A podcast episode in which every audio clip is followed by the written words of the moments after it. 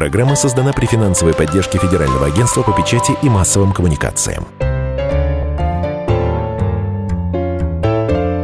Книжная полка.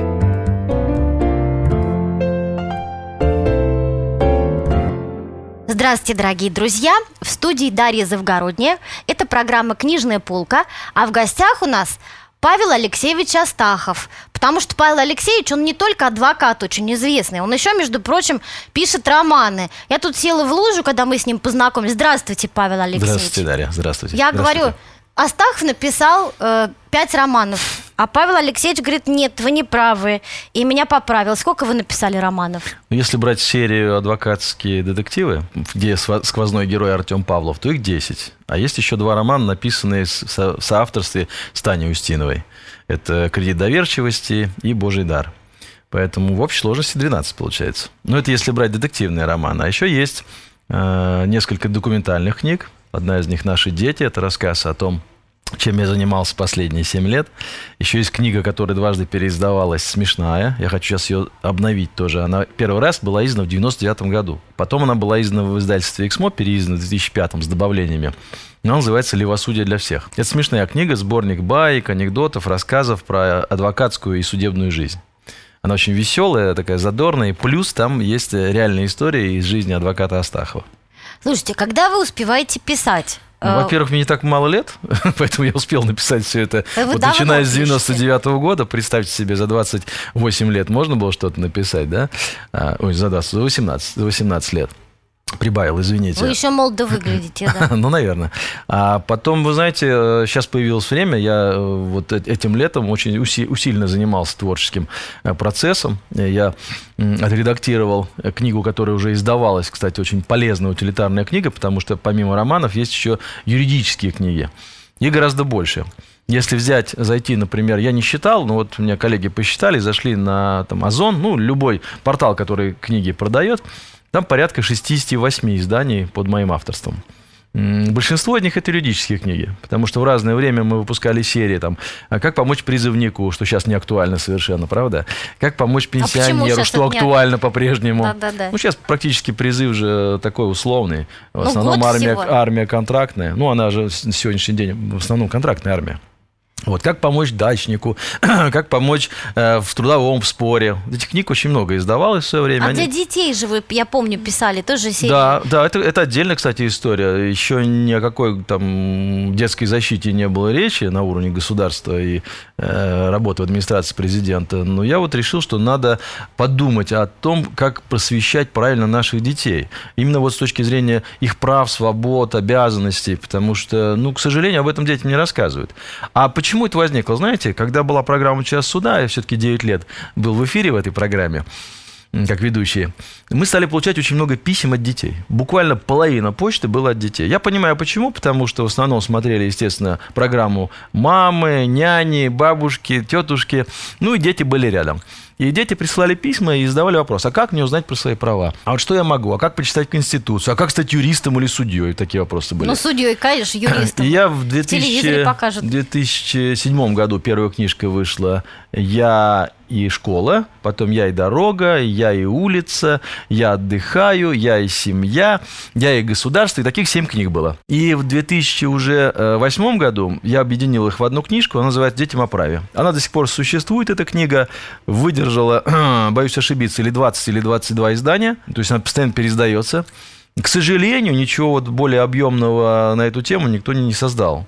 Э, Я был на многих очень э, выставках, ярмарках, форумах, которые проводят там по правам детей. Ну, понятно, в силу обязанностей, которые не так давно выполнял, мне приходилось бывать на таких мероприятиях. Но все, что издавалось, оно, есть интересные вещи, но оно какое-то такое немножко э, секторально, знаете, такое, чуть-чуть о чем-то. А вот тут мы все-таки объединили. Я помню, когда ездил по стране, еще даже не будучи э, уполномоченным правом детей, как адвокат ездил, представлял свою книгу, в Карелии, в Санкт-Петербурге, вот на северо-западе, в Тюмени, в Ростове, в разных-разных местах. Всегда это сопровождалось таким очень повышенным интересом. Мы даже эту книгу, вы не поверите, когда я был с официальным визитом в, в Астане, мэр Астаны на тот момент, э, который сейчас посол в России, Казахстана, э, предложил издать ее в Казахстане. Мы ее адаптировали к казахскому праву, оно, благо, похоже на российское, и издали э, в Казахстане. То есть эта книга есть даже на, в Казахстане издана, детям о праве. Да, какой большой писатель а, Павел Астахов. А не пользуетесь трудом литературных негров? Вы знаете, когда я начинал э, книги писать, вот именно детективный э, триллер адвокатский, это был в 2005 году, первый роман «Рейдер», Издательство, когда рукопись прочли, кстати, я очень благодарен э, Григорию Черташвили, Борису Акунину, за то, что он, когда я написал рукопись, у меня была рейдера, я вот думал, э, как ее опубликовать, не опубликовать, с кем посоветоваться, не с кем посоветоваться. Потому что лучший литературный редактор всех времен народов стал писателем Борисом Акуниным. Вот. И, слава богу, так жизнь нас э, свела. Я просил его почитать, он почитал, сказал, ну, Павел, я могу что сказать, вам надо писать, вам надо писать обязательно. Он мне дал три очень важных совета, которыми я все время время следую. Слушайте, это прям как старик Державин нас заметил. Благословил, да. Да. Я от этого, кстати, очень переживаю, что, то, что так случилось, что Борис в таком положении очень обиженного человека до сих пор пребывает и не живет в стране. Я считаю, что, в общем, и мы потеряли, и он потерял. Вот это однозначно та ситуация, когда потеряли обе стороны. Это точно. Да, и, но я ему благодарен вот именно за это. И я как бы вдохновился. Я принес роман в издательство. Мне тут же дали литературного редактора, что, в принципе, правильно. Посмотрели, литературный редактор взял ножницы и стал отрезать от книги кусками. Я ругался, я скандалил, я говорил, ты что, как это можно, это же я писал. Потерял несколько линий, отрезал, сказал, ты не понимаешь, роман вот должен быть такого объема, все, ничего другого не должно быть. А вас много там было? Да, да, он где-то, ну, четверть романа точно отрезал, наверное, даже треть отрезал. Ну, я как, как новичок, я написал большой, фундаментальный труп, понимаете, «Война и мир». Страниц на тысячу. Нет, э, наверное, это было страниц на 800, а в итоге... Не, на 600, наверное, где-то, да. А осталось в итоге там около 300 страниц. Но дело не в этом. Дело в том, что после этого издательство так мягко-мягко, видя, что книга... Вообще, э, Рейдер продался сумасшедшим, э, сумасшедшим тиражом, потому что это было связано с тем, что тема была актуальная какая-то новинка появилась. И, конечно же, спасибо главному следственному управлению, его руководителю, который уже давно на пенсии, который вдруг в этом романе увидел клевету на правоохранительные органы.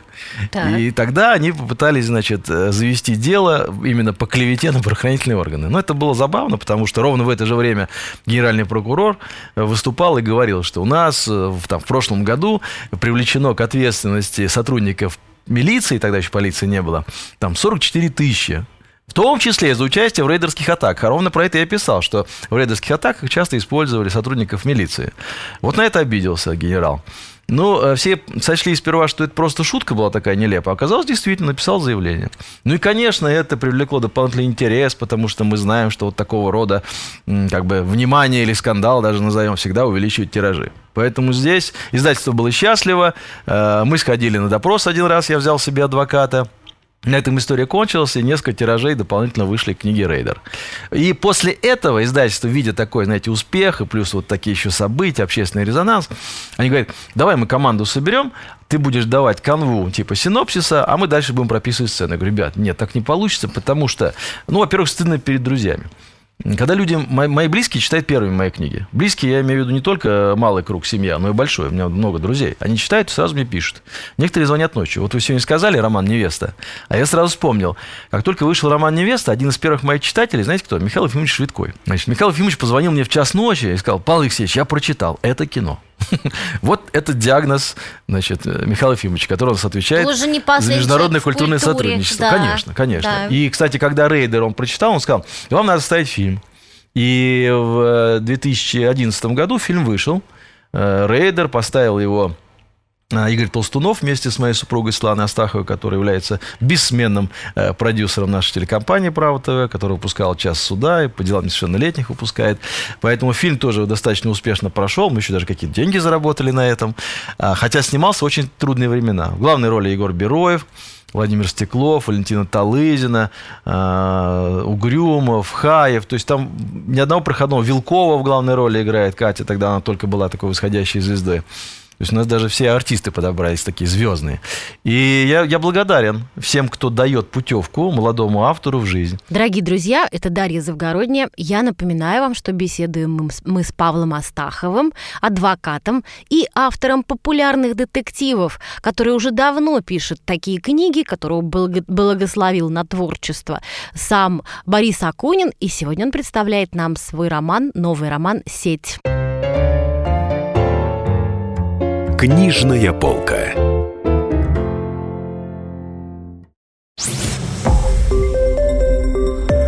Радио «Комсомольская правда». Более сотни городов вещания и многомиллионная аудитория. Иркутск 91 и 5 FM. Красноярск 107 и 1 FM. Вологда 99 и 2 FM. Москва 97 и 2 FM. Слушаем всей страной. Книжная полка.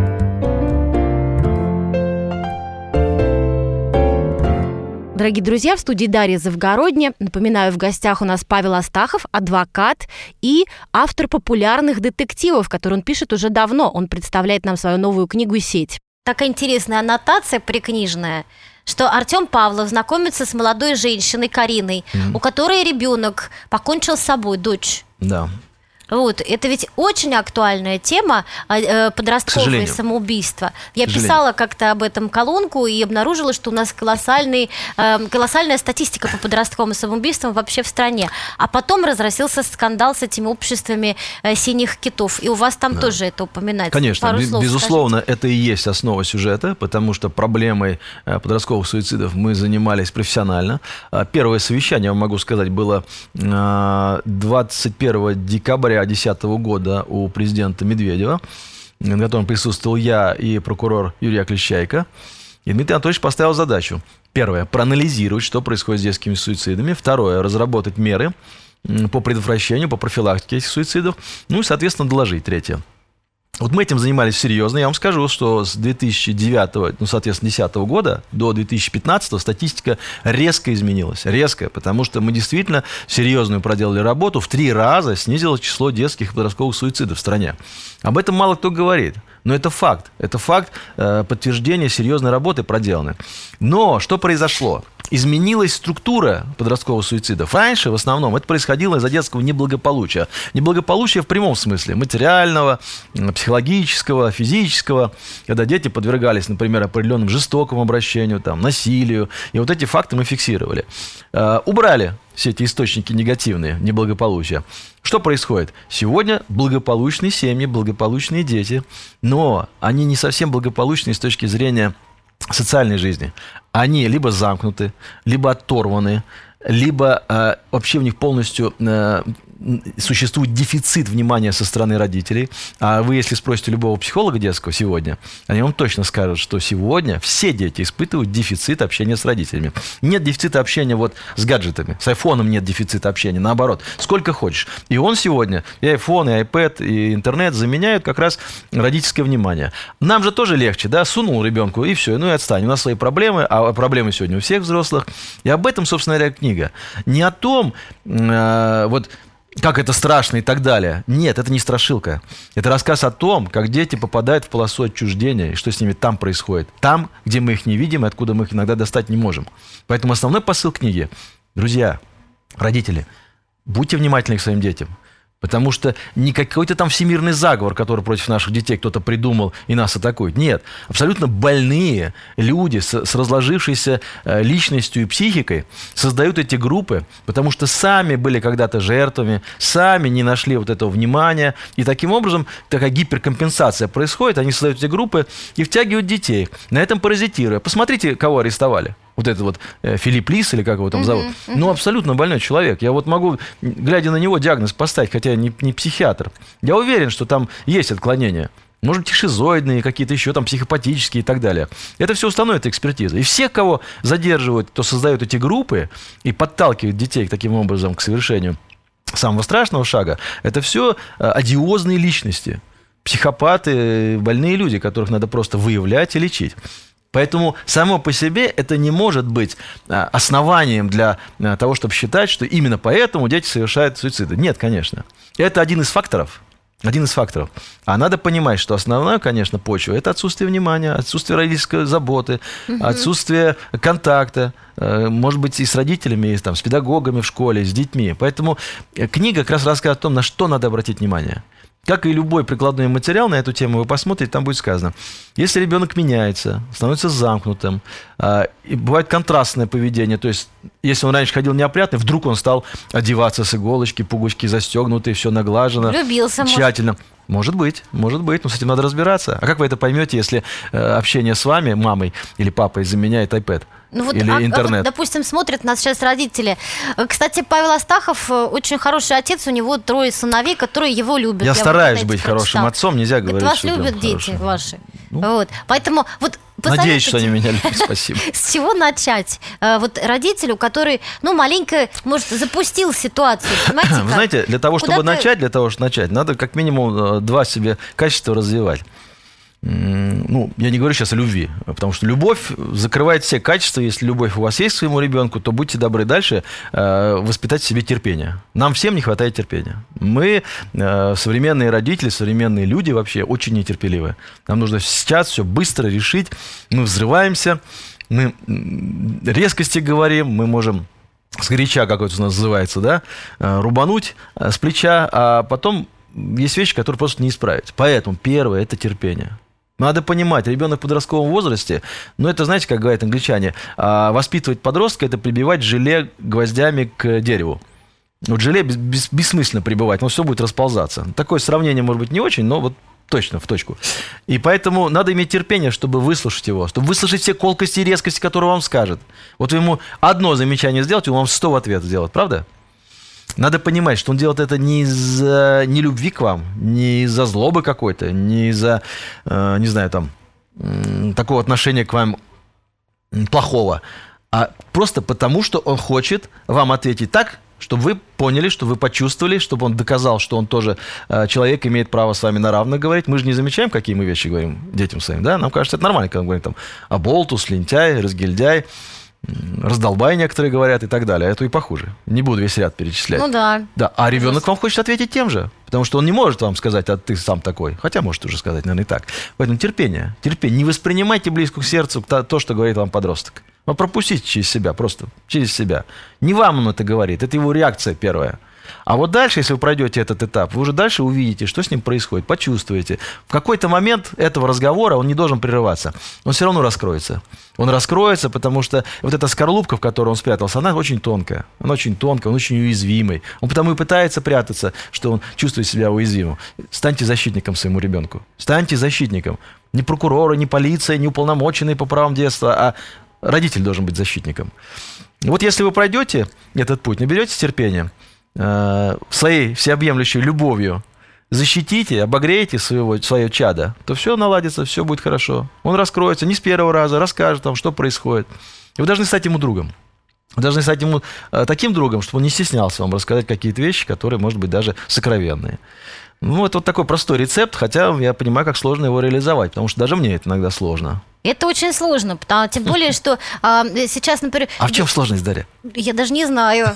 Видите, как мы сразу сдаемся. Сразу сдаемся. Это очень сложно. Что сложного? Ну, мне кажется, Вы что любите своих детей? когда ребенок говорит какую-то гадость, ты тоже на него обижаешься. Почему?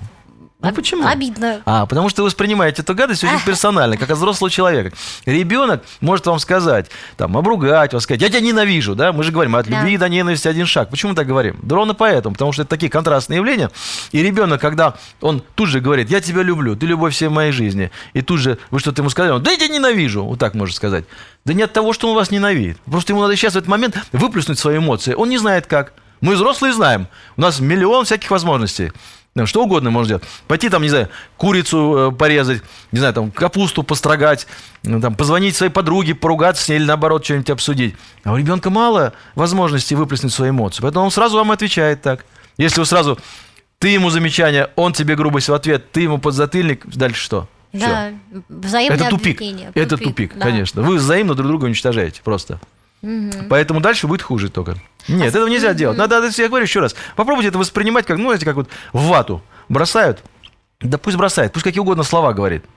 Почему вы это так воспринимаете? Близко к сердцу, что он сказал, все, он меня ненавидит, он мне сказал, он мне нагрубил. Он и матом может сказать, извините, сегодня дети все это знают. Да, ну и научился там, конечно, Да. притащился. Но это не, не вот этот момент надо э, ему затыкать рот, его бить, там, унижать, оскорблять, продолжать. Нет, вы уже пропустили тот момент, когда он этого мог не сделать. Вы уже пропустили, потому что вы не заметили, как он этому научился, как он посчитал, что это можно делать. Вы это пропустили. Поэтому на- наверстывайте упущенное не в момент ссоры, а в момент, когда все релаксируются. В момент конфликта вы будете искать только аргументы еще больше унижающие, оскорбляющие, и он точно так же будет вам отвечать. Это конфликт. Я не случайно занимался конфликтологией долгое время. На, на эту тему у меня несколько работ написано. Потому что конфликт, конфликт при всей своей разрушительности должен в итоге стать э, основой нового созидания. Понимаете? И человек должен, давит. взрослый человек имеет преимущество перед ребенком. Он должен управлять этим конфликтом так, чтобы, во-первых, выплеснуть все эти эмоции, как э, можно с меньшим ущербом для здоровья и психики двух сторон, и прежде всего ребенка, а потом на почве вот этого конфликта уже, когда он дошел до своего апогея, разрешился и начал э, спадать, выстроить новые отношения на новом уровне совершенно. Проанализировать все это, когда он будет спокоен, а не сразу говорить, что ты мне говоришь, да как ты смеешь, да я твой отец, да я твоя мать. Ну, э, это не работает в момент конфликта. Друзья, в студии Дарья Завгородняя со мной Павел Астахов, а, который после того, как перестал быть омбудсменом, стал, э, возобновил вновь свою адвокатскую практику активную, а также стал популярным автором детективов. Он и так был популярным автором детективов, но мы об этом его качестве почти ничего не знали. А сегодня мы вместе с ним обсуждаем его новую, опять же, детективную книгу «Сеть». Книжная полка.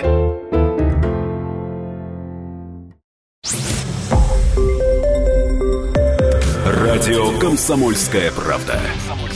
Более сотни городов вещания и многомиллионная аудитория. Екатеринбург 92 и 3 FM. Кемерово 89 и 8 FM. Владивосток 90 и 4 FM. Москва 97 и 2 FM. Слушаем всей страной. Книжная полка.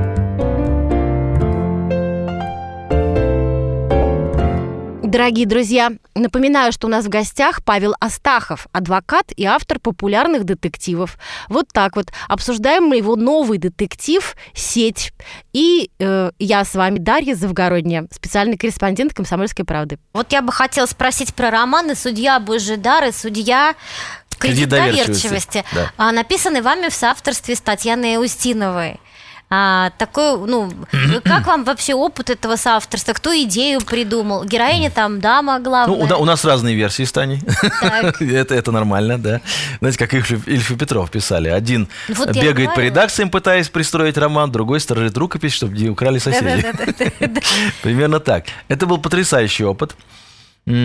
Когда-то Таня участвовала в программе «Час суда». Э, Года два мы вместе были. Она комментировала решение, которое я выносил. Да-да, я помню, ага, Да. точно. И тогда у меня родилась идея. Я говорю, Тань, давай напишем роман, где будет сквозной герой женщина-судья Лена Кузнецова. А, она вот уволилась из следственных органов, как это часто у нас судьи бывает. Такая она тоже проблемная, потому что воспитывает ребенка, а, муж ушел.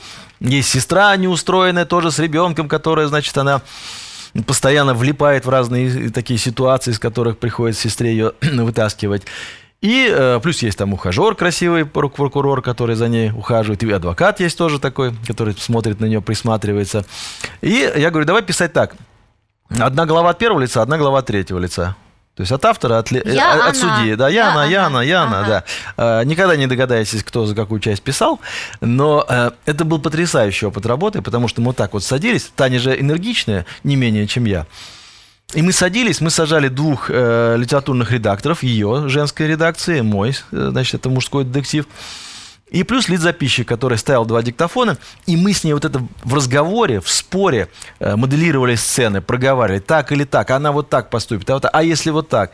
Мы наговаривали большой материал как синопсис, Потом мы брали каждый свою часть и прописывали по этим наговоренным сюжетам. И получилось два замечательных романа. Мы и третий наговорили, но там в редакции происходили какие-то изменения. И он, кстати, очень интересный. Это роман э, про этих, про экстрасенсов. Ну, это ой, ну, конечно, надо. это вот как раз был, помните, история Гробового, которого сейчас, Да-да-да. кстати, освободили, как я Да. узнал. Да. Вот это вот, про Опять воскрешение, спасать. экстрасенсов. Сейчас пошли Воскрешение. процессы в Подмосковье, несколько процессов над экстрасенсами. А мы это, мы это практически написали. У нас был готовый большой синопсис, который надо было разрабатывать дальше. Но сказалась занятость, я ушел на госслужбу, Таня э, свои там решает вопросы. Но неизменно, вот где бы я или она не выступали, обязательно про это спрашивают.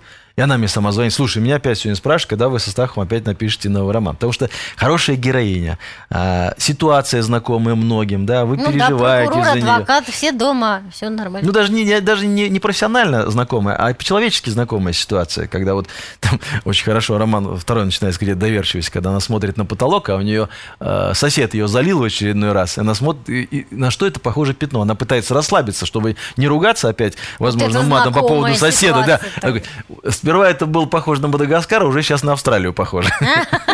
Это всем знакомо, понимаете, когда вы смотрите, бам-пятно наверху. Да. И Мы старались так, он, такой роман о, о- о нас, а вот о, нас, о людях. Про людей. Ну, очень интересно. А вот, вот вы при такой м, энергии писательской, вы бы могли, собственно, составить конкуренцию лучшим именам Дарьи Донцовой, той же самой Татьяне. Нет, нет, нет, Даша, Даша вне конкуренции, мы с ней дружим, я очень люблю ее, потому что Даша тоже. трудяга, такая Дарья трудяга. Донцова. Вы меня простите, 10 романов в год выпускать и писать это пальчиком, ручкой, бедненьким, которые у нее прям э, болят пальчики эти. Я преклоняюсь перед Дашей. Я помню, была история. Выросло новое поколение, когда, которые уже забыли те знаменитые адвокатские дела, когда были. Я ведь Дашу защищал, э, дважды защищал я Дашу. Первый раз, когда компания Peugeot предъявляла ей претензии, она там в романе написала про, про, про Peugeot, у нее одна из героинь. Это был 2005 или 2006 год. А второй, когда был такой, не буду называть фамилию, э, очень, э, как сказать, экстравагантный режиссер, который ставил постановки, которые сейчас, кстати, нормой стали, а тогда это было не норма, голые на сцене, там половые акты изображали и так далее. А, Неважно. И она в романе написала про него, что вот он такой секой, назвала там его. И он предъявил иск. Это иск рассматривался в э, Савеловском суде. И мы выиграли этот иск. Ну, То есть все, все его отшили полностью. И он в конце подошел и сказал, да, я преклоняюсь перед вами, вы действительно меня честно победили. Вот. А он в защите чести и достоинства ну предъявлял сейчас иск. бы ему был иск, на самом Поэтому, деле. поэтому да, да, да. Дашенька, вот с Дашенькой мы знакомы да, давно, и я ее искренне люблю и поддерживаю, поэтому состязаться, конкурировать, ну о чем вы говорите? Я, я адвокат. Э, Писательство, творчество – это неотрыв- неотрывная моя часть, неотъемлемая, но я делаю это в удовольствие. Ну да. И я хочу, чтобы те, кто читали, тоже получили удовольствие, понимаете? Но это кому-то нравится, кому-то не нравится. Что? Не деньги, прям скажем, Нет, почему? Платят. Платят? Да. Нормально? Ну, у меня нормальные тиражи, потому что. А. У меня хорошие тиражи, да. Ну, неплохие. По нынешним временам, то что? По нынешним временам 20 тысяч уже хороший тираж. Это раньше, я там понимаю, у нас рейдер там 300 тысяч продавался. Вот я- это были тиражи. Ага, ага. Ну, вот э, я хотела бы спросить про адвокатскую вашу работу теперь. Вы же защищали самых-самых разных людей. Ну, вам сейчас рассказал про Дашу Донцову, да? Вы, наверное, не Да. знали, что я ее защищал. Вот когда, я знаю только что Эдмонда Поупа, Ну, который... это, это было был раньше. шпион. Вы сейчас будете говорить о тех делах, которые были в 90-х, Не, 2000 я не буду годах. говорить. Я хочу вам задать вопрос о том, какие вот... Есть ли у вас как- какие-то любимые дела, которые вы с удовольствием вспоминаете с А тут теплом, очень например? просто, тут очень просто. Э, Ну, любое дело, которое ты долго ведешь, становится тебе очень близким, и человек, которого защищаешь, каким бы он ни был, что бы он ни сделал, все равно ты его видишь же немножко с другой стороны. Да, когда он находится под этим прессом обвинений, претензий, там всех этих. И он по-другому раскрывается. Он раскрывается как человек. А «Властелина», помните? Ну, это же вообще, это 90, господи, пятый год. Ну да. это, это уже, уже несколько поколений сменилось с тех пор. Я даже не знаю, где она потерялась.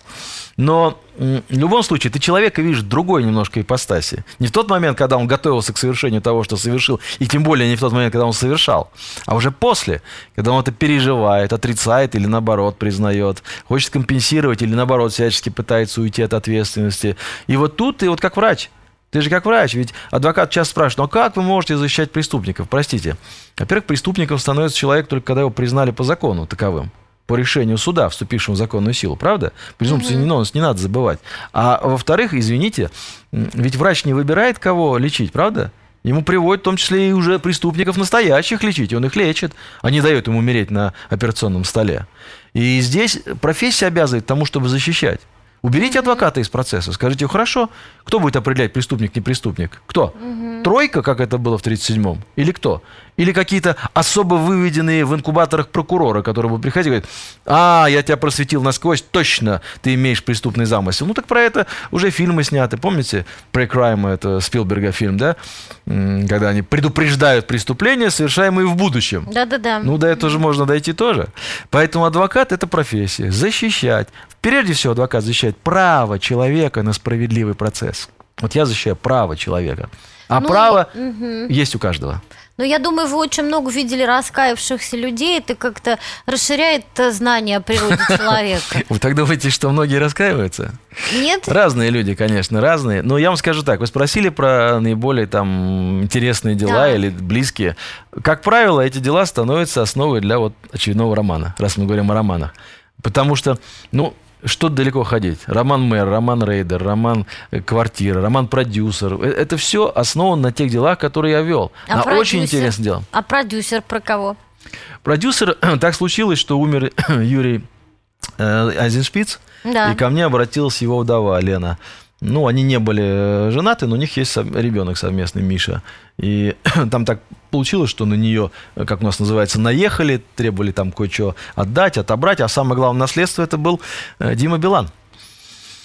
И вот мы два года занимались этим, достаточно удачно мы все это э, разрулили, можно так сказать, даже решили все эти вопросы. Но за эти два года я увидел столько интересного вот в подноготной шоу-бизнеса. Э, рядом со мной были люди, не буду их называть фамилии, великие люди нашего шоу-бизнеса, которые рассказывали. Им было самим интересно, что получится этого романа. Они постоянно мне подкидывали эти идеи, эти сюжеты, эти ситуации, которые, в общем, все в романе описаны. Э, Поэтому это роман как раз о шоу-бизнесе, потому что он же, понимаете как, он с одной стороны такой яркий, привлекательный шоу-бизнес, он же привлекает, правда, все красиво, ярко, музыка, свет, костюмы, слава и так далее. Но с другой стороны есть э, подноготная, которая не всегда такая э, яркая и безоблачная, и безболезненная. Ну, И вот про это я рассказал как раз, о том, какие там внутри страсти бушуют, как пробиваются многие люди, и как не могут пробиться, или наоборот, через что пробиваются. Но это один из романов, поэтому, например, роман «Квартира» я написал в тот момент, когда у меня умер отец. Я очень переживал и до сих пор э, страдаю от этого. Царство небесное моему папе. Он много в жизни тоже видел и пострадал. И я в- буквально в первой главе этого романа сделал так, что гибнет отец моего героя. И чтобы лучше передать эти переживания, к которым я тогда был готов, к которым я был полон, я вот излил это все на страницах э, романа «Квартира». Это хорошая терапия, да. Да, ну видите как. То есть, вы знаете, еще интересная вещь есть, которую не я подметил. Вот эти романы, видимо, из-за того, что я так как- как-то переживаю, выбаливаю, можно сказать, даже рожаю их сво- своеобразно, а, они во многом, во многом предсказали а, различные события, которые происходили не только в моей личной жизни. Например, Роман Рейдер полностью предсказал э, мою личную ситуацию с моим там сыном.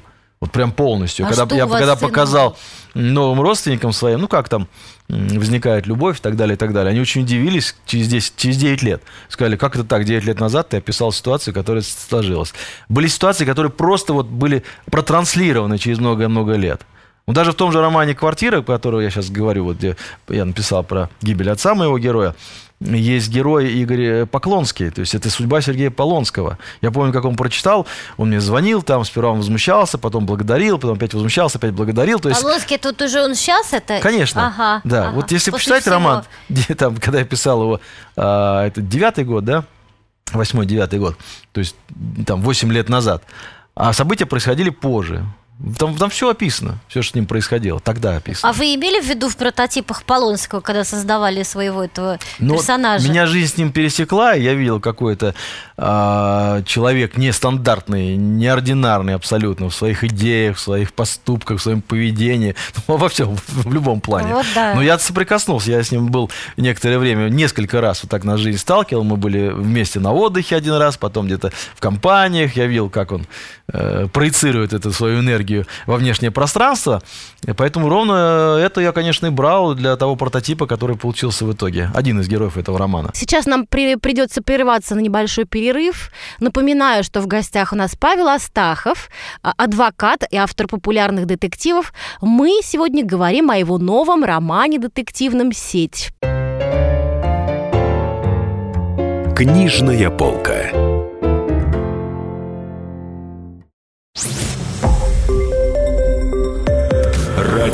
«Комсомольская правда». Более сотни городов вещания и многомиллионная аудитория. Владимир 104 и 3 FM. Пермь 96 и 6 FM. Ижевск 107 и 6 FM. Москва 97 и 2 FM. Слушаем всей страной.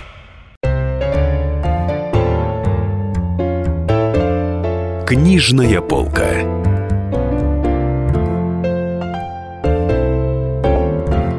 Дорогие друзья, Дарья Завгородня, а в гостях у нас Павел Астахов, адвокат и автор популярных детективов. Свои сюжеты своих книг Павел Алексеевич берет из реальной жизни.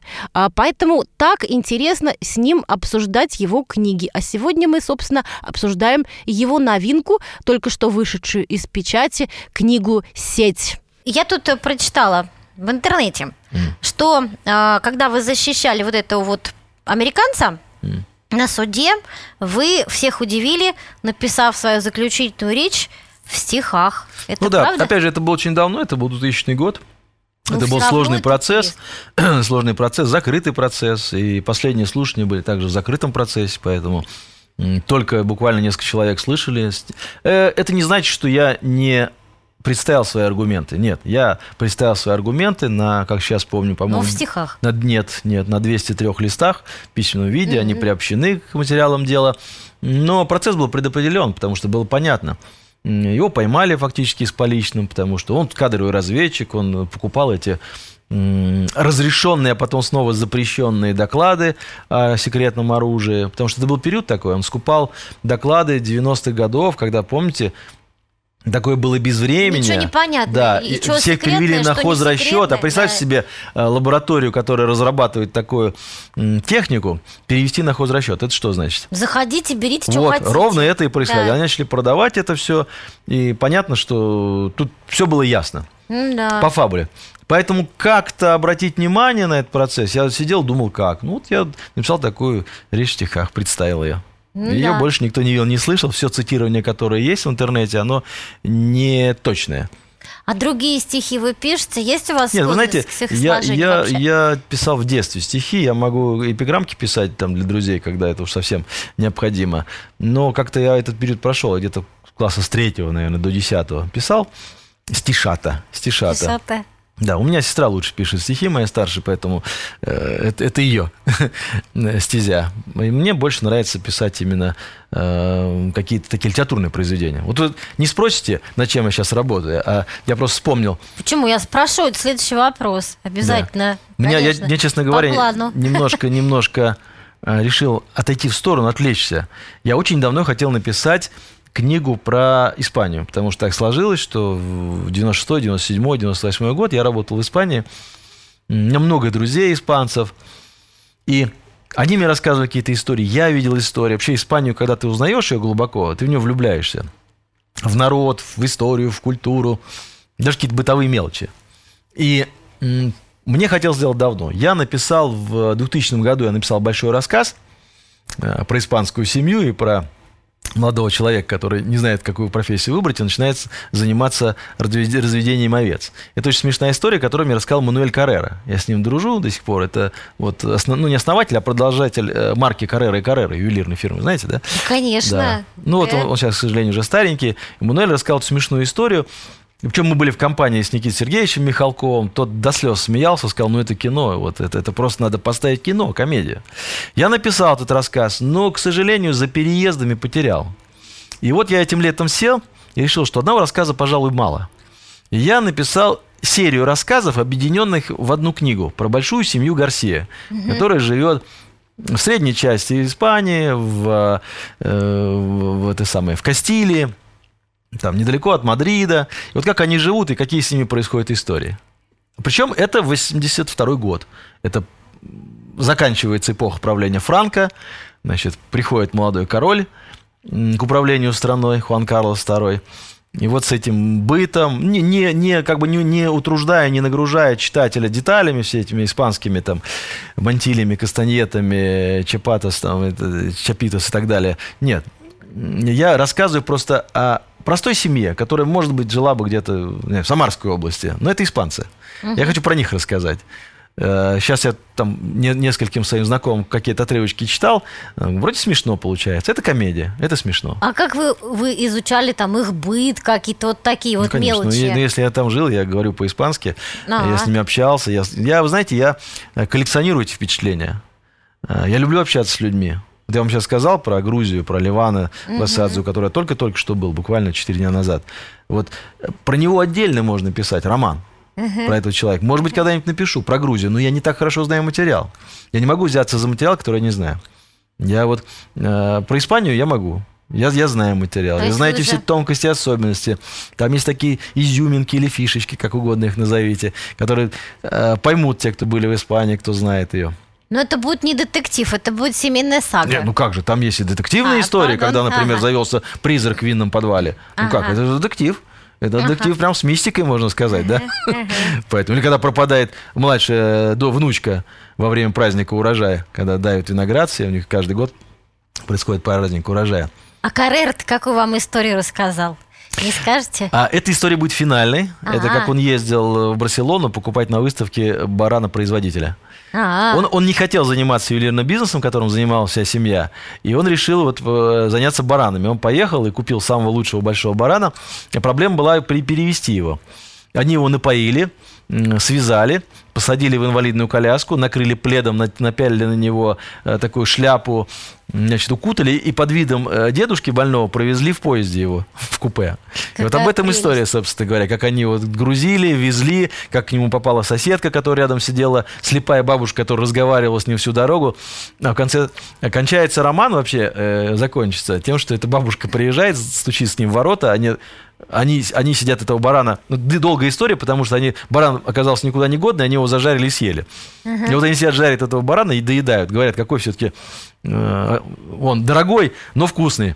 И при- приезжает эта бабушка, которая говорит, здравствуйте, а я к сеньору Педро. Они говорят, а как вы узнали наш адрес? А он мне сам сказал.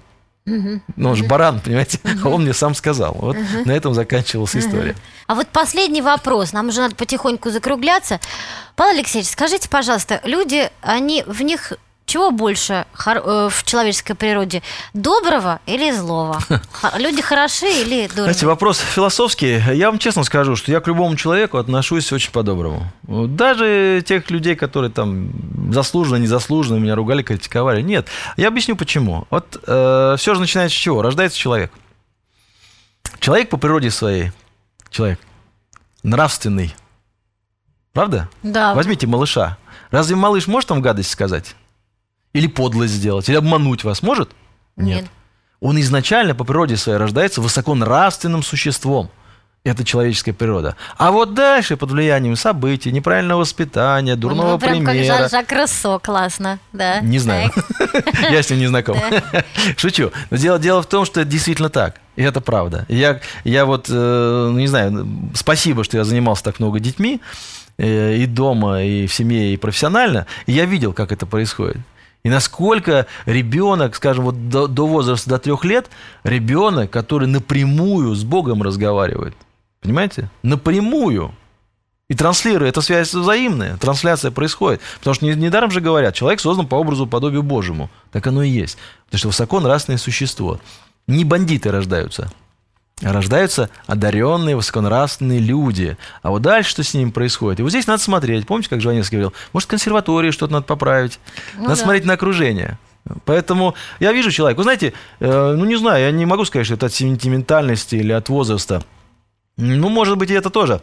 Но раньше у меня кулаки сжимались, я готов был лезть в драку. Но мой сенсей учил меня много лет, да, ты не должен вступать в бой. Потому что это, это самая крайняя мера, и это проигрыш, когда ты вступаешь, э, даешь отпор, там, бьешь человека. Нельзя этого делать. Ты должен его духовно победить. Поэтому с человеком надо разговаривать. С любым человеком надо разговаривать. И я уверен, что добра в человеке больше, гораздо больше. Один простой пример, который может, эксперимент проведет каждый человек, даже самый заядлый какой-то там, не знаю, э, Злодей. злоумышленник, злодей, да. Совесть. Как говорил Цицерон, внутренний закон – это совесть человека.